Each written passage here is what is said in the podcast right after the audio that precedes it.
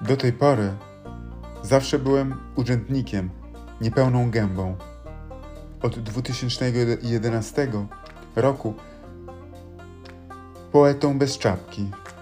Dziś jestem zupełnie kimś innym. Dojrzałem jak łowickie jabłko na najlepszej chemii.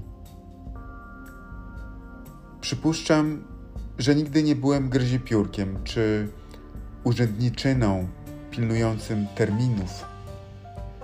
Bardziej białym kołnierzykiem z natchnioną głową, z wielkim lufcikiem otwartym szeroko na możliwości twórczych wycieczek. Tomik brata Peteszki, owad z miasta, mieszkaniec murów. Deklamowany.